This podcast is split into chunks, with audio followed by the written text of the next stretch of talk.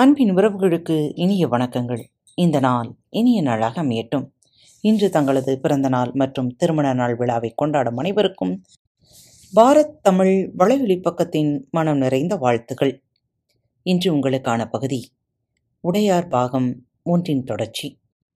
சோழ சாம்ராஜ்யத்தின் சேனாதிபதியும் சுந்தர சோழர் உத்தம சோழர் ராஜராஜர் என்று மூன்று சோழ பேரரசுகளுக்கு துணையாக நின்று மும்முடி சோழ பிரம்மராயர் என்று பெயர் பெற்றவரும் மிகுந்த கெட்டிக்காரரும் அனுபவஸ்தரும் அமைதியானவரும் சோழ தேசத்திற்காக தன் வாழ்க்கையை அர்ப்பணித்தவரும் எந்நேரமும் மக்கள் நலனே நாட்டமாக இருப்பவரும் எவரிடம் பாரபட்சமில்லாமல் நடந்து கொள்பவரும் அளந்து நிதானமாக பேசுகிறவருமான கிருஷ்ணராமன் என்று பெயர் கொண்ட பிரம்மராயர் வாசற்படியில் நின்று நடுக்கூடத்தில் கைகட்டி பேசுகின்ற தேவரடியார் தளிச்சேரி பெண் ராஜராஜியை உற்று பார்த்தார். பெண்களில் பலவிதம் உண்டு. ஆணொருவன் சற்று தொலைவில் நின்று பார்க்கிறான் என்று தெரிந்துமே எங்கேனும் பதுங்கிக் கொள்ளுகிற பெண்கள் சோழ தேசத்தில் உண்டு. அப்படி பதுங்கிக் கொள்ளாது. ஆண்கள் வரவை தெரிந்து கொண்டு சற்று முன்னேறி வருக வருக என்று அழைத்து உள்ளே வந்ததும் விலகி நின்று பேசுகிற பெண்களும் உண்டு. அச்சமின்றி எதிரே வந்து கைகூப்பி வணக்கம் சொல்லி உள்ளே அழைத்து போய் ஆசனம் கொடுத்து எதிரே சற்று தொலைவில் நின்றபடி முகம் பார்த்து பேசுகிற பெண்களும் உண்டு. ஆண்களை பற்றி எந்த அச்சமும் இல்லாமல் உர்த்து பார்த்து பார்க்கும்போதே அவர்களை இடை போட்டு அவர்கள் பதிலுக்கு உற்று பார்க்கும் பொழுது அந்த பார்வையை மதிக்காத அலட்சியம் செய்து அவர்கள் பேச்சுக்கு பதில் பேச்சு கொடுத்து திக்குமுக்காட வைக்கும் பெண்களும் உண்டு. இதில் ராஜராஜி நான்காவது வகை என்று பார்த்தவுடனே பிரம்மராயர் புரிந்து கொண்டு விட்டார். சபையேறி நடமாடுகின்ற தேவரடியார் பெண்களுக்கு ஆண்களை பற்றிய அச்சம் அதிகம் இல்லை எனினும் அந்த கூட்டத்திலும் வெட்கப்பட்டு பதுங்குகிற பெண்கள் இருக்கிறார்கள். மெல்லிய குரலில் பேசும் பெண்கள் அவர்களிடத்திலும் உண்டு. ஆனால் இவளைப் போல கை கட்டி வாசல் பக்கம் நின்று குரல் கொடுத்தும் அதிர்ச்சி அடையாது. நீ வருவாய் என எனக்கு தெரியும் என்பது போலவே நிற்கின்ற பெண்கள் தேவரடியார் கூட்டத்தில் குறைவுதான். அரசியலில் விஷயங்களை நன்கு தெரிந்த பெண்கள்தான். அரசியல்வாதிகளோடு ஒட்டி பழகிய பெண்கள்தான் இவ்விதம் தைரியத்தோடு இருப்பார்கள். ராஜராஜை நிற்றலும் அவள் பார்வையும் அசைவும் அவளுக்கு சோழ அரசில் அத்துப்படி என்பது ஆண்களுடைய கோபதாபங்கள் அவளை மிரட்சியடைய செய்யாத விஷயம் என்பதும் எளிதில் புரிந்தது. எந்த விஷயத்தையும் எந்த சூழ்நிலையிலும் ராஜராஜியால் சமாளிக்க முடியும். மீண்டும் வெளியே வர முடியும் என்பது அவள் உதட்டு அழுத்தத்தில் தெளிவாயிற்று. வணக்கம் பிரம்மராயரே. அவள் சற்று திரும்பி வாசற்படி நோக்கி கை கொப்பினாள். சுற்றுமுற்றும் பார்த்து அங்கிருந்து உயரமான ஒரு ஆசனத்தை எடுத்து நடுக்கூடத்தில் போட்டாள். அமருங்கள் என்று தன் வீடு போல் கை காட்டினாள். நடுக்கூடத்திற்கு வந்த பிரம்மராயர் திரும்பி அந்த அந்தன பெண்மணியை பார்க்க அந்தன பெண்மணி சற்று விலகி வாருங்கள் என்று மெல்லிய குரலில் அழைத்தாள். என்ன குமுதினி? ராஜராஜி என்ன சொல்கிறாள்? விலகி நின்ற குமுதினியை பார்த்து பிரம்மராயர் கேட்டார். அகலமான உயரமான அந்த ஆசனத்தில் அமர்ந்து கொண்டார். ஒரு காலை மடித்து ஒரு காலை தொங்கவிட்டு பிரம்மராயர் நிமிர்ந்து உட்கார்ந்ததை பார்த்தால் சில விஷயங்கள் பேசிவிட்டுதான் போவார் என்பது போல ராஜராஜுக்கு தோன்றியது. ராஜராஜி அதிகம் பேசவில்லை. ஆனால் இந்த வீட்டை உன்னிப்பாக பார்க்கிறாள். எது எது எங்கெங்கே இருக்கிறது? யார் யார் இருக்கிறார்கள் என்று வேகமாக நோட்டமிடுகிறாள். அது பெண்களின் இயல்புதானே? ஒரு வீட்டிற்குள் நுழைந்தவுடன் அந்த வீடு எப்படி இருக்கிறது? பொருட்கள் எப்படி வைக்கப்பட்டிருக்கின்றன என்பதை புரிந்து கொண்டு அந்த வீட்டில் உள்ளவர்களை எடை போடலாம் என்று முயற்சிப்பார்கள். எடை போட்டு எந்த அளவு பழகலாம் என்றும் அவர்கள் தீர்மானம் செய்வார்கள். சற்று சிரிப்போடு பிரம்மராயர் சொன்னார் இருக்கலாம். என்னை என்ன விதமாக எடை போட்டிருக்கிறார்கள் என்றுதான் தெரியவில்லை. குமுதினியும் குறும்பு சிரிப்போடு ராஜராஜையை பார்த்து பேசினாள். சுற்றி வளைத்து பேசுகின்ற இந்த பேச்சு ராஜராஜுக்கு சிரிப்பை கொடுத்தது. அவள் வாய்விட்டு சிரித்தாள். காஞ்சிபுரத்திலிருந்து ஆறு நாள் பயணம் செய்து பழமன்னேரிக்கு நான் வந்தது குமுதினியை எடை போடவா? எனக்கு வேறு பல வேலைகள் கொடுத்திருக்கிறார்கள். தஞ்சைக்கு போய் கோயில் கட்டுகிற இடத்தில் காலையும் மாலையும் நடனமாடச் சொல்லி இறைவன் புகழை பாடச் சொல்லி உத்தரவிட்டிருக்கிறார்கள். நீங்கள் நான் ஏதோ வேவு பார்க்க வந்தவள் போல் பேசுகிறீர்களே. ராஜராஜி சிரித்தபடி பேசிவிட்டு சற்றென்று சிரிப்பை நிறுத்திக் கொண்டாள். குமுதினியும் பிரம்மராயரும் லேசாய் துணுக்குற்று ராஜராஜியை உற்று பார்த்தார்கள். ராஜராஜி உன்னை வேவுக்காரி என்றும் நீ ஏதோ அந்நிய தேசத்து பெண் போலவும் நான் நினைக்கவில்லை. சோழ தேசத்திற்காக நீ உன் உடல் பொருள் ஆவி அனைத்தையும் தருவாய் என்று எனக்கு தெரியும். இந்த மண் மீதும் நம் மன்னர் மீதும் நீயும் உன் குழுவும் பிரியத்தோடு இருக்கிறீர்கள் என்பதை அறிந்தே இருக்கிறேன். ஆனாலும் திருவையாறு தாண்டி வரவேண்டிய நீங்கள் பழமண்ணேரி பக்கம் வந்து சற்று கவலையாகிவிட்டது. அதைவிட பெரிய வியப்பு உங்கள் வருகை தெரிந்து மன்னர் அங்கே வந்திருக்கிறார் உங்களை எதிர்கொண்டிருக்கிறார். அப்படியானால் நீங்கள் திருவையாறு இல்லாமல் பழமண்ணேரி பக்கம்தான் ஆறு தாண்டுவீர்கள் என்று அவருக்கும் சொல்லப்பட்டிருக்கிறது. ராஜராஜி நான் இந்த தஞ்சை நகரத்தின் காவலன். சோழ தேசத்தின் சேனாதிபதி. நான் அறியாமல் எதுவும் இங்கு அசைந்து விட முடியாது. எனக்கு தெரியாமல் இங்கு எதுவும் நடக்கக்கூடாது நீயும் நானும் சோழ தேசத்தின் மீது அக்கறையுள்ளவர்கள். எனினும் எதிரெதிராக வேலை செய்கிறோமோ என்ற ஒரு பயம் எனக்குள் இருக்கிறது. ஏன் பழமண்ணேரியில் ஆறு தாண்டினீர்கள்? அவ்வளவு தொலைவு எதற்காக வண்டி ஓட்டி கொண்டு வந்தீர்கள்? அரசருக்கு வேறென்ன செய்திகள் இன்னும் இருக்கின்றன? ராஜராஜையை பார்த்து பிரம்மராயர் கேட்டார். அங்கு மௌனம் நிலவியது. குமினியை தொண்டையை கணைத்து நான் வேண்டுமானால் பின்கட்டுக்கு போய் விடட்டுமா? என்று மெல்லிய குரலில் கேட்க இந்த கேள்விக்கு நீ பதில் சொல் என்பது போல் ராஜராஜையை பிரம்மராயர் பார்த்தார். அவசியமில்லை. குமுதினி பிரம்மராயரின் உளவுப்படையைச் சேர்ந்தவள் என்பது எங்களுக்கு தெரியும். பிரம்மராயரின் உளவுப்படையில் அந்தன பெண்களுக்கு கூட பங்கு உண்டு என்பது புதிதல்ல. சிறு குழந்தையையும் அப்பாவியாக தோற்றமளிக்கும் வேளாளர்களையும் போர் வீரர்களையும் வியாபாரிகளையும் தச்சர்களையும் கொல்லர்களையும் தனித்தனியே பயிற்றுவித்து அவர்களுக்கு உளவாளிக்கான அடையாளம் கொடுத்து சோழ தேசம் முழுவதும் அவர்களை பிரம்மராயர் பரப்பி வைத்திருக்கிறார் என்பதும் மற்ற உளவாளிகளுக்கு தெரியும். எதற்கு இவ்விதம் ஒருவரை ஒருவர் உளவு பார்க்க வேண்டும் என்று அழுப்பு வந்தாலும் சோழ தேசத்தில் நன்மைக்காகத்தான் நீங்கள் இதை செய்கிறீர்கள் என்பதை அரசியல் தெரிந்த எல்லோரும் புரிந்து வைத்திருக்கிறோம். நீங்கள் இங்கு வருவீர்கள் என்று எனக்கு தெரியும். ஒருவேளை நீங்களும் நானும் பேசுவதை இங்கு வேறு எவரேனும் கேட்பதற்கு வாய்ப்பிருக்கிறதோ என்று பயத்தில் இந்த வீட்டினுடைய எல்லா பக்கங்களையும் நான் உற்று பார்த்தேன். இரண்டு பக்கமும் வாசல் வைத்து நான்கு பக்கமும் ஜன்னல் வைத்து இந்த வீடு ஒற்றர்களுக்கான பாதுகாப்பு இல்லாமல் இருக்கிறது. ஆயினும் இங்கே உங்களின் ஒற்றர் ஒருவரை வைத்திருக்கிறீர்கள். குமுதினி குமுதினியின் கணவர் குமுதினியின் அப்பா எல்லோருமே உங்களுடைய ஒற்றற்படையைச் சேர்ந்தவர்கள் என்பதும் ராஜேந்திர சோழருக்கு தெரியும். ராஜேந்திர சோழர் இவர்களை பற்றிய விவரங்களை எனக்கு கொடுத்தே அனுப்பியிருக்கிறார். உன்னை இங்குதான் தங்க வைப்பார்கள். அந்த பெண்ணை விட்டுத்தான் பேச வைப்பார்கள் என்று சொன்னார். அவ்விதமே இங்கு நிகழ்ந்திருக்கிறது. பெயருக்கு மூன்று தேவரடியார்களை இங்கு கொண்டு வந்துவிட்டு மற்றவர்களை எல்லாம் வேறு இடத்தில் உட்கார வைத்துவிட்டு என் வருகைக்காக குமுதினி காத்து கொண்டிருக்கிறாள். வந்தவுடன் உள்ளே இழுத்து கொண்டு போய் விட்டாள். எனவே இங்கு நான் சோதிக்கப்பட்ட பிறகுதான் தஞ்சை மாநகருக்குள் அனுமதிக்கப்படுவேன் என்பதும் நான் அறிந்த ஒன்றுதான். ராஜராஜி நிதானமாக பேசிக் கொண்டு போனாள். குமுதினியும் பிரம்மராயரும் அசையாது கேட்டுக்கொண்டிருந்தார்கள் உங்களுக்கு சொல்ல மூன்று செய்திகள் இருக்கின்றன. இந்த கோயில் கட்டும் விஷயங்கள் இளவரசர் ராஜேந்திரருக்கு சிறிதும் பிடிக்கவில்லை. எல்லைகள் பாதுகாப்பற்றிருக்கின்றன. ஈழத்திலிருந்தும் வங்க தேசத்திலிருந்தும் ஏன் பாண்டிய தேசத்திலிருந்தும் கூட நம்மை தாக்குவதற்கு படைகள் வரக்கூடும் என்று ராஜேந்திரர் சந்தேகிக்கிறார். எல்லைகள் பலமில்லாத இந்த நேரத்தில் எதற்காக மன்னர் கோவில் கட்ட வேண்டும் என்று யோசிக்கிறார்? செங்கல் கட்டிடங்களை கருங்கல் கட்டிடங்களாக மாற்றுவது பற்றி அவருக்கு எந்தவிதமான ஆட்சேபனையும் இல்லை. ஆனால் வரைபடத்தில் கண்டது போல நான்கு பனை உயரமுள்ள ஒரு தனி விமானத்தை எழுப்புவதென்றால் எவ்வளவு வருடங்கள் பிடிக்கும் என்று கேட்கிறார். எத்தனை ஆட்கள் வேண்டும்? எங்கிருந்து கல் எடுத்து வரப்படும்? என்றெல்லாம் யோசித்து இது தேவைதானா? என்று கேள்வி கேட்டிருக்கிறார்.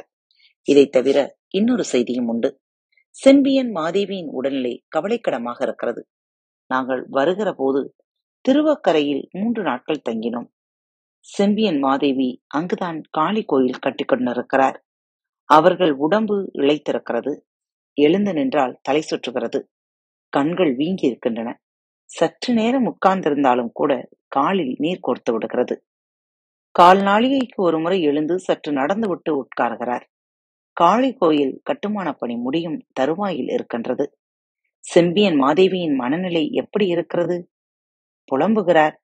அதிகம் தனக்கு தானே பேசிக் கொள்கிறார் அப்படி பேசுவது யாரையும் கேலி செய்து விடுவார்கள் என்று சிறிய ஆசனத்தை காளி சிலைக்கு எதிரே போட்டுக்கொண்டு காளியிடம் பேசுவது போல உறக்க பேசுகிறார். மனநிலை லேசாக பாதித்திருப்பதை உணர முடிகிறது. பார்வையில் கூர்மை மழுங்கி வருகிறது. சோழியை உருட்டி பிரசன்னம் பார்த்தபோது இன்னும் மூன்று மாதங்களுக்கு மேல் செம்பியன் மாதேவி உயிர் வாழ மாட்டார் என்று சோழிகள் சொல்லின. நல்லது. சோழ சாம்ராஜ்யத்தில் உயர்ந்த நிலையில் இருப்பவர்களையெல்லாம் சோழிகள் தான் உருண்டு உருண்டு தீர்மானிக்கின்றன. என்றைக்கு இந்த பைத்தியக்கார தனங்களை எல்லாம் விடப்போகிறீர்களோ தெரியவில்லை. பிரம்மராயர் அழுத்து கொண்டார். நீங்கள் நினைப்பது தவறு பிரம்மராயரே அங்கே ஜோசியம் சொன்னது ஒரு இளம் பிள்ளை பனிரெண்டு வயது பாலகன். ஆனால் தமிழ் பாட்டு அவனுக்கு அருவியாக ஓடுகிறது. செம்பியன் மாதேவியோடு இந்த மூன்று மாதம் அந்த பையன்தான் இருந்திருக்கிறான். செம்பியன் மாதேவியின் சொல்படிதான் பிரசன்னமும் பார்க்கப்படுகிறது. மூன்று மாதங்கள் தான் உயிரோடு இருப்பீர்கள் என்று அவளிடம் சொல்லப்பட்டதா? ஆமாம் அவர்தான் கேட்டு தெரிந்து கொண்டார். மிகுந்த சந்தோஷம் என்று வான்நோக்கி கைகொப்பினார் மரணத்திற்கு தயாராகிவிட்டார் என்று அவர் முகம் எனக்கு தெளிவாக காட்டியது. எனவே சோழ தேசத்தில் எந்த நல்ல விஷயம் ஆரம்பிக்கும் முன்னால் செம்பியன் மாதேவி அவர்களை மனதில் வைத்துக் கொள்வது நல்லது என்று எனக்கு தோன்றுகிறது. நல்லது. செம்பியன் மாதேவியை பற்றிய செய்தி ராஜேந்திரருக்கு தெரிவித்து விட்டாயா? அடுத்த இரண்டு நாட்களில் செய்தி அவருக்கு போய்விட்டது. செம்பியன் மாதேவி பற்றி ராஜேந்திரர் என்ன நினைக்கிறார்? அவருக்கு செம்பியன் மாதேவி செய்கின்ற செலவுகள் பிடிக்கவில்லை. பண்டாரத்தில் கை வைத்து பொன்னை அள்ளிக்கொண்டு போவதில் விருப்பமே இல்லை. சிற்பிகளுக்கு தேவைக்கு அதிகமாக சம்பளம் கொடுத்து அவர்களை ஊதாரியாக்குகிறார்கள் என்று கோபப்படுகிறார். எனக்கு புரியவில்லை. ஒரு காலாட்படை வீரருக்கு ஒரு நாளைக்கு ஒரு செப்பு காசு சம்பளம். ஆனால் ஒரு சிற்பி அன்று வேலை செய்தாலும் செய்யாவிட்டாலும் இரண்டு அல்லது இரண்டரை செப்பு காசுகள் சம்பாதித்து விடுகிறார். ஒரு சிலை வடிக்க அவருக்கு கொடுக்கப்படுகிற காசு மிக மிக அதிகம் என்று ராஜேந்திரர் கோமா குறிப்பிடுகிறார். சிற்பிகளுக்கு இப்படி காசு அதிகம் கொடுத்து விட்டால் படை வீரர்கள் நொந்து போகிறார்கள். வேலையும் கத்தியையும் வீசிவிட்டு சுத்தியலும் முழியும் எடுத்துக்கொண்டு பாறையில் கோடு போடலாமே என்று சொல்கிறார்கள். குறிப்பாய் திருவக்கரை சிற்பிகளுக்கு அதிகமாக சம்பளம் கிடைக்கிறது. பூமியிலிருந்து கல் தோண்டி யானையை இழுத்து கொண்டு வந்து வருபவர்களுக்கு சிலை செய்பவர்களை விட அதிகமாக காசு கிடைக்கிறது. பெரிய பாறையாக எடுத்துக்கொண்டு கொண்டு வந்துவிட்டால் அதை பார்த்து வியந்து போய் என்ன தருகிறோம்? என்று தெரியாமல் செம்பியன் மாதேவி அள்ளி கொடுத்து விடுகிறார். இதனால் வணிகர்களை விட விவசாயிகளை விட படை வீரர்களை விட நெசவாளர்களை விட கருமார்களை விட சிற்பிகள் அதிக வசதியோடு இருக்கிறார்கள். அவர்களுக்கென்று தனி வீடுகள் கட்டி கும்பலாக வாழ முயற்சித்திருக்கிறார்கள். இது நல்லதல்ல. மக்களிடையே இது பிளவை உண்டாக்கும் என்று ராஜேந்திரர் கவலைப்படுகிறார். பிரம்மராயர் தலையசைத்தார். புரிகிறது. ராஜேந்திரனின் கவலை நியாயமானது. ஆனால் கிட்டத்தட்ட பதினோரு அடி உயரமுள்ள துர்க்கை சிலையை நீங்கள் பார்த்தால் திகைத்து போவீர்கள். திருவக்கரை காளி சிலை அவ்வளவு அழகு. அரை பத்மாசன சிலை. ஒரு காலை தொங்கவிட்டு இன்னொரு காலை மடித்து அதே நேரத்தில் விட்டுவிடுவேன் என்று எழுந்திருக்கிற ஒரு வேகத்தோடு பல கைகளோடு லேசான கண்டிப்பு நிறைந்த பார்வையோடு விதவிதமான ஆயுதங்களோடு மிக பளபளப்பாய் கற்பூர ஜோதி கண்களில் கன்னத்தில் உதட்டில் தெரிக்கும்படி வடிவழகோடு செய்யப்பட்டிருப்பதை பார்த்தால் எத்தனை கொடுத்தாலும் ஈடாகது என்றுதான் தோன்றுகிறது. குமுதினி உரத்த குரலில் பரவசமாக பேசினாள். நானும் கேள்விப்பட்டேன். வக்ரகாளி மிக அழகாக வந்திருக்கிறதென்று. இப்போது அங்கு என்ன நடந்து கொண்டிருக்கிறது? பிரம்மராயர் ராஜராஜியை கேட்டார். காளி சிலையை நெல்லில் குவித்து வைத்திருக்கிறார்கள்.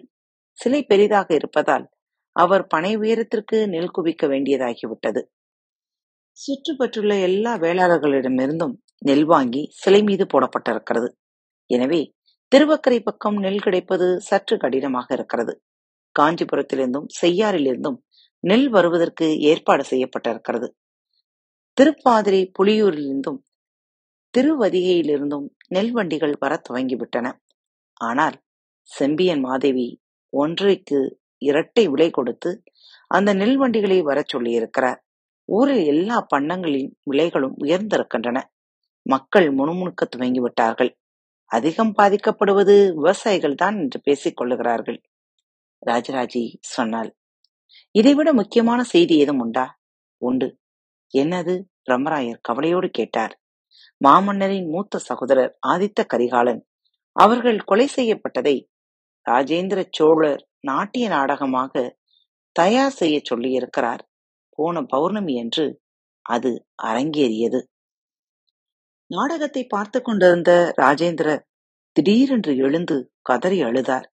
நாட்டிய நாடகத்தை நிறுத்தச் சொல்லிவிட்டு சபையிலிருந்து வெளியேறிவிட்டார். குதிரை ஏறி ஆறு வீரர்கள் பின்தொடர வீர நாராயணபுரம் ஏரிக்கு போனதாகவும் அங்கு போய் எந்த இடத்தில் ஆதித்த கரிகாலனுடைய உடம்பு மிதந்ததோ அந்த இடத்தை பார்த்து கை கட்டி வெகுநேரம் நின்றதாகவும் தனக்குத்தானே பேசிக் கொண்டதாகவும் எனக்கு தகவல் தரப்பட்டது. எவ்வளவு மோசமான இழிவான ஒரு கொலை நடந்திருக்கிறது. இதை சமணப்படுத்தாமல் வெறுமனே கோயில் கட்டி கொண்டிருப்பதில் என்ன புண்ணியம் என்று ராஜேந்திரர் புலம்பியதாகவும் எந்த இடத்தில் ஆதித்த கரிகாலனுடைய உடம்பு மிதந்ததோ அதே இடத்தில் ஒரு ஜலஸ்தம்பம் எழுப்புவேன் என்று வாளினால் சத்தியம் செய்ததாகவும் எனக்கு தகவல்கள் வந்தன. வெகு விரைவில் வடக்கு நோக்கி அவர் பயணப்பட போகிறார். கங்கையிலிருந்து குடம் குடமாய் நீர் கொண்டு வந்து ஸ்ரீ நாராயணபுரம் ஏரி முழுவதும் சாய்ந்து ஆதித்த கரிகாலனுடைய மனுக்கேதம் தீர்ப்பதற்கு பிரார்த்தனை செய்ய போகிறார். சோழ சாம்ராஜ்யத்தின் கருப்பு நாள் என்று ஆதித்த கரிகாலன் இறந்த நாளை அனுஷ்டிக்க வேண்டும் என்றும் சொல்லியிருக்கிறார். வருடா வருடம் அன்றைய தினம் ஏதேனும் படையெடுப்பு நடத்தி எல்லைப்புறத்தில் இருக்கிற நாடுகளை கைப்பற்ற வேண்டும் என்று தீர்மானித்திருக்கிறார். வீரத்தை வளர்த்துக் கொள்வது அல்லாது வேறு எது செய்தாலும் சோழர் சாம்ராஜ்யத்தில் நிலைத்து நிற்காது என்று பேசியிருக்கிறார். சோழ சாம்ராஜ்யத்திற்கு எதிராக ஒரு சிறு அசைவு ஏற்பட்டாலும் அந்த அசைவை ஏற்படுத்துபவர்கள் மிக கடுமையாக தண்டிக்கப்படுவார்கள் என்று எச்சரித்திருக்கிறார். ராஜேந்திர சோழனின் கோபம் அங்குள்ள சேனாதிபதிகளுக்கு கவலையை கொடுத்திருக்கிறது. இதை உங்களுக்கும் மன்னருக்கும் தெரிவிக்க எனக்கு கட்டளை இருக்கிறது உங்களுக்கு கட்டளையிட்டது யார்? பிரம்மராயர் சற்று வேகமாக கேட்டார்.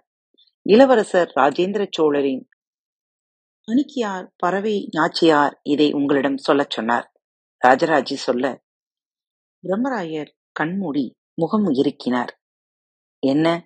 எதற்காக முகம் சுருக்குகிறீர்கள்? ராஜராஜி கூர்மையாக அவரை பார்த்தபடி கேட்டாள். சோழ தேச அரசியல் இப்போது படை வீரர்கள் கையிலோ அல்லது சேனாதிபதிகளின் கையிலோ இல்லை. முற்றிலுமாக தேவரடியார்கள் கைக்கு போய்விட்டது என்று தோன்றுகிறது. பிரம்மராயர் அழுப்போடு சொன்னார். இந்த வார்த்தையை நீங்கள் சொல்வீர்கள் என்று எனக்கு தெரியும். எனக்கு செய்தி சொல்லி அனுப்பிய பரமை நாச்சியாரும் இதை சொன்னவுடன் உங்களுக்கு ஒரு பெயரை சொல்லச் சொல்லியும் எனக்கு உத்தரவு இருக்கிறது. என்ன பெயரை சொல்லப் போகிறாய்? மாமன்னர் ராஜராஜ சோழரின் உற்ற துணைவியார் தில்லை அழகி என்று அவரால் பாராட்டப்பட்ட ராஜராஜ சோழரின் நான்காவது துணைவியார் பழுநக்கன் பஞ்சவன் மாதேவியின் பெயரை உங்கள் காதுகளில் நன்றாக புத்தியில் உரைக்கும்படி உறக்கச் சொல்லி உத்தரவு கொடுக்கப்பட்டிருக்கிறது. ராஜராஜை சொல்ல பிரம்மராய திடுக்கிட்டார். மன்னரின் துணைவியான பஞ்சவன் மாதேவியும் தேவரடியார் குலத்தைச் சேர்ந்தவர். இன்றைக்கு நடக்கும் அரசியல் அவருக்கும் மிக முக்கியமான பங்கு இருக்கிறது மன்னர் கோயில் கட்ட தீர்மானித்ததும் அவருக்கு பக்கபலமாக பஞ்சவன் மாதேவியார் முழு வேகத்தில் செயல்படுகிறார். பழமன் நேரியிலிருந்து அரைக்காத தூரத்திலிருந்து திருக்காட்டுப்பள்ளியில் தனது மாளிகையில் தற்காலிகமாக குடியிருந்து தினமும் மன்னரோடு கோவில் பற்றி விவாதித்துக் கொண்டிருக்கிறார். உலகத்தில் உள்ள தேவரடியார்களை கேலி செய்யும் போது அந்த தேவரடியார்களில் ஒருவரான பஞ்சவன் மாதேவியை நினைத்துக் கொண்டால் கேலி செய்ய மனம் வராது. அவர் செய்த தியாகத்தை புரிந்து கொண்டால் இகழ்ச்சியை பேசத் தோன்றாது. பிரம்மராயர் கைகூப்பினார். மன்னித்து விடு ராஜராஜி. எனக்கு வயதாகிவிட்டது. அதனால் அடிக்கடி அழிப்பு ஏற்படுகிறது. அந்த அழுப்பு தாங்காமல் தான் நான் அடி அடிக்கடி சற்று அவசரப்பட்டு போகிறேன். வடப்பக்கத்திலிருந்து வீசும் பனிக்காற்றை தடுத்து இமயம் போல தமிழகத்தில் அந்நிய தலையீடு இல்லாமல் உயர்ந்து நின்று காப்பாற்றி வரும் பிரம்மராயர் வருத்தப்பட்டு பேசியது ராஜராஜுக்கு வேதனையாக இருந்தது. குமுதினி அதைவிட வேதனைப்பட்டாள். கவலையோடு பிரம்மராயரையே பார்த்து கொண்டிருந்தாள்.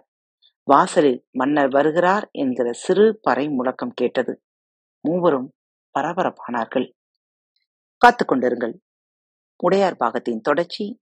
மீண்டும் அடுத்த வாரம் வெள்ளிக்கிழமை கேட்கலாம். உங்களிடமிருந்து விடைபெற்றுக் கொள்வது உங்கள் அன்பு தோழி. அன்பின் நேயர்கள் அனைவருக்கும் இனிய வணக்கங்கள். பாரத் தமிழ் வலையொலி பக்கத்தை சப்ஸ்கிரைப் செய்யாதவர்கள் சப்ஸ்கிரைப் செய்து கொள்ளுங்கள்.